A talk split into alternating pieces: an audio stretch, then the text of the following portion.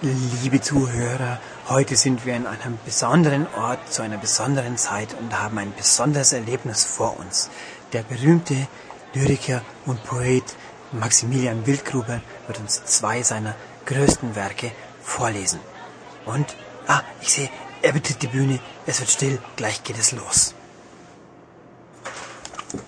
Meine Damen und Herren, ich lese nun zwei Gedichte aus meinem Zyklus Gedichte. Meinungskästen, ja, warum denn nicht? Steht ja eh nur Blödsinn drin. Order of Ecclesia. Graf Dracula ist wieder da und wir rufen laut Hurra! Doch manchmal weinen wir auch sehr. Ecclesia ist höllisch schwer. Der Iger hat, wer hätt's gedacht, ein Spiel im alten Stil gemacht. Ähnlich wie in Simons Quest sucht ihr nach dem Blutsaugernest. Bis ihr das gefunden habt, wird linear einhergetrabt. Das Dorf Vygol schützt euch zum Teile vor spielerischer Langeweile. Krähen jagen, Trolle knipsen. Und für die Oma Skizzen kritzeln. Davon will ich in Zukunft mehr dann. Klappt's auch mit dem Neunziger. Erst nach manch grandiosem Boss erblickt ihr dann des Grafen Schloss. Das enthält, ihr ahnt's bestimmt, ein riesengroßes Labyrinth. Drin tummelt sich, welch große Freud, recht oft ein frischer Gegner spreit. Ob neu, ob alt, fein animiert, wird jeder Feind flott filetiert.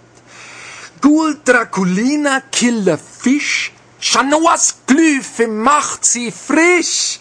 Am besten haben mir von allen ihre Verwandlungstricks gefallen. Dies hier, so kann ich nur bemerken, ist eins von Igas besten Werken.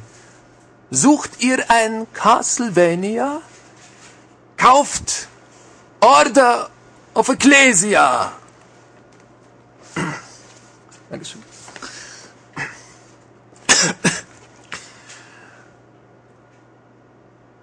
Abenteuer Bowser.